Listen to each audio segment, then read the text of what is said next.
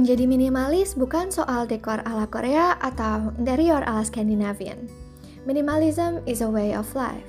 And I welcome you to the first episode of Minimalis Realistis. Hai teman-teman, akhirnya aku mulai juga project podcast ini karena sebelumnya typically me yang terlalu mikirin soal teknis yang akhirnya nggak jadi-jadi.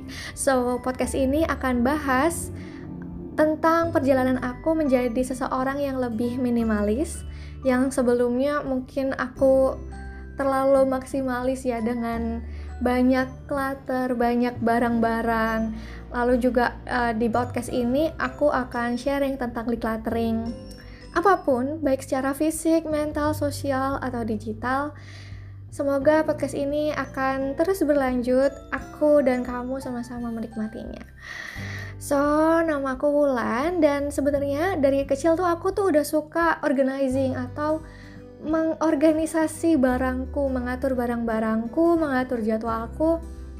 Kontrol freak ya kan dengarannya, tapi uh, entah kenapa sih aku juga dapat kesadaran itu kalau misalnya aku tuh harus aware sama diriku sendiri, aku aware sama barangku sendiri, aku aware dengan apa yang aku lakukan. Jadi dari SD aku udah suka ngelompokin mainan-mainan aku berdasarkan kategorinya. Buat barang-barangku aku juga kasih nama Ulan gitu di misalnya kayak di bolpen atau di buku gitu. Lalu juga berlanjut ketika SMP udah mulai naik level tuh yang aku juga suka mulai milah sampah organik dan sampah kertas juga. Barang-barang yang mungkin sayang untuk dibuang tapi kalau misalnya aku kasihin siapa aku nggak tahu gitu. Dan itu kayak udah aku kumpulin dan akhirnya kayak uh, kayak semacam diam-diam gitu. Aku menyelundup ke tempat anak-anak jalanan gitu buat ngasih uh, semacam paket yang sekiranya akan lebih bermanfaat gitu ketika dipakai orang lain gitu.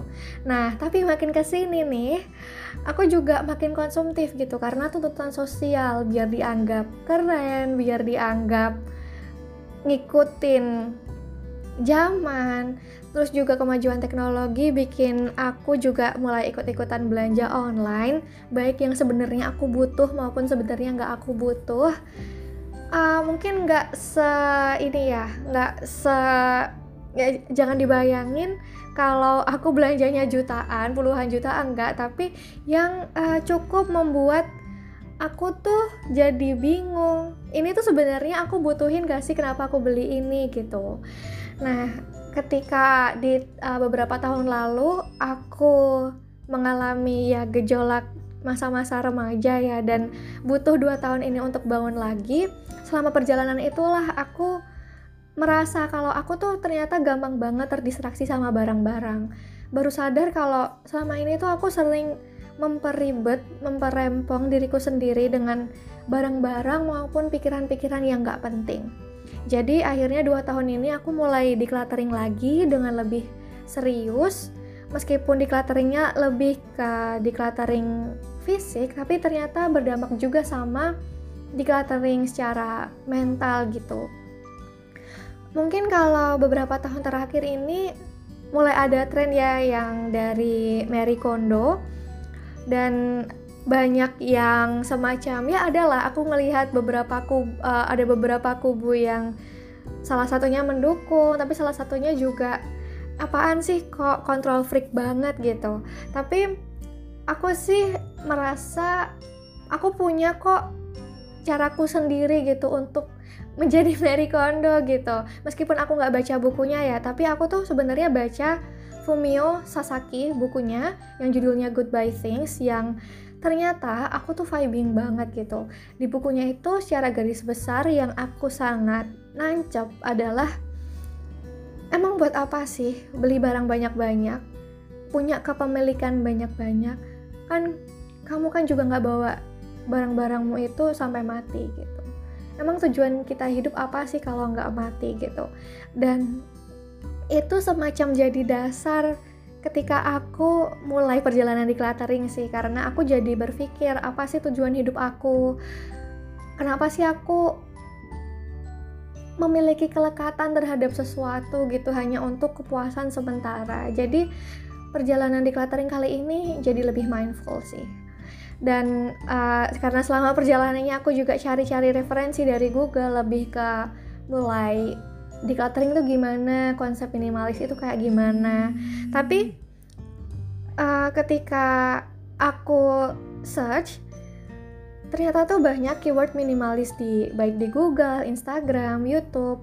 Dan yang muncul adalah hal-hal yang pasti berkaitan dengan hal-hal yang estetik gitu. Dekor kiblatnya tuh uh, kiblat dekornya lebih ke Korea, ke IKEA, ke furnitur-furnitur yang Skandinavian, industrial gitu. Dan gak jarang ngasih judulnya tuh minimalis gitu di headline-nya, di heading-nya gitu. Ya sebenarnya nggak salah sih kalau emang itu seleranya. Kalau misalnya memang nyamannya versi dia itu gimana gitu. Tapi kalau misalnya buat user yang nggak mengambil itu secara mindful, mengambil itu secara mentah-mentah kayak wah itu tren itu bagus nih.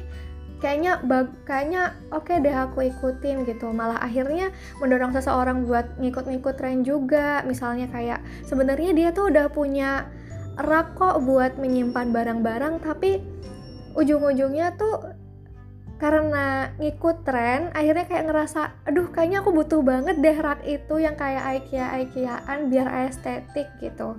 Nah malah menurutku ini tuh menghilangkan esensi dari minimalisme itu sendiri. Karena gak semua kok butuh karpet bulu atau butuh hanging shelves atau ambalan yang di dinding. Karena itu kembali lagi ke minimalisnya masing-masing gitu. Dan aku sih aku nggak akan bilang kalau ini minimalisnya versi aku itu yang paling benar enggak. Tapi ini aku uh, mungkin kayak aku pengen berbagi sih apa yang menjadi keresahan aku selama ini gitu. Karena uh, minimalis secara realistis itu yang jadi tajuk podcast ini ya. A lifestyle that practices only buying what you need and only keeping what you truly value minimalisku dan minimalis. Kamu tentunya beda, tapi yuk kita jalanin bareng-bareng biar hidup kita lebih conscious. Jadi kita bisa bikin hidup kita lebih bermakna lagi. Kita jadi punya space di otak kita, di hidup kita untuk melakukan sesuatu yang lebih berarti buat hidup kita. So, ini podcast yang pertama. Makasih banget buat kamu yang mampir ke podcast ini. I really appreciate it and I hope that we can wake up loving every day. See you on next episode.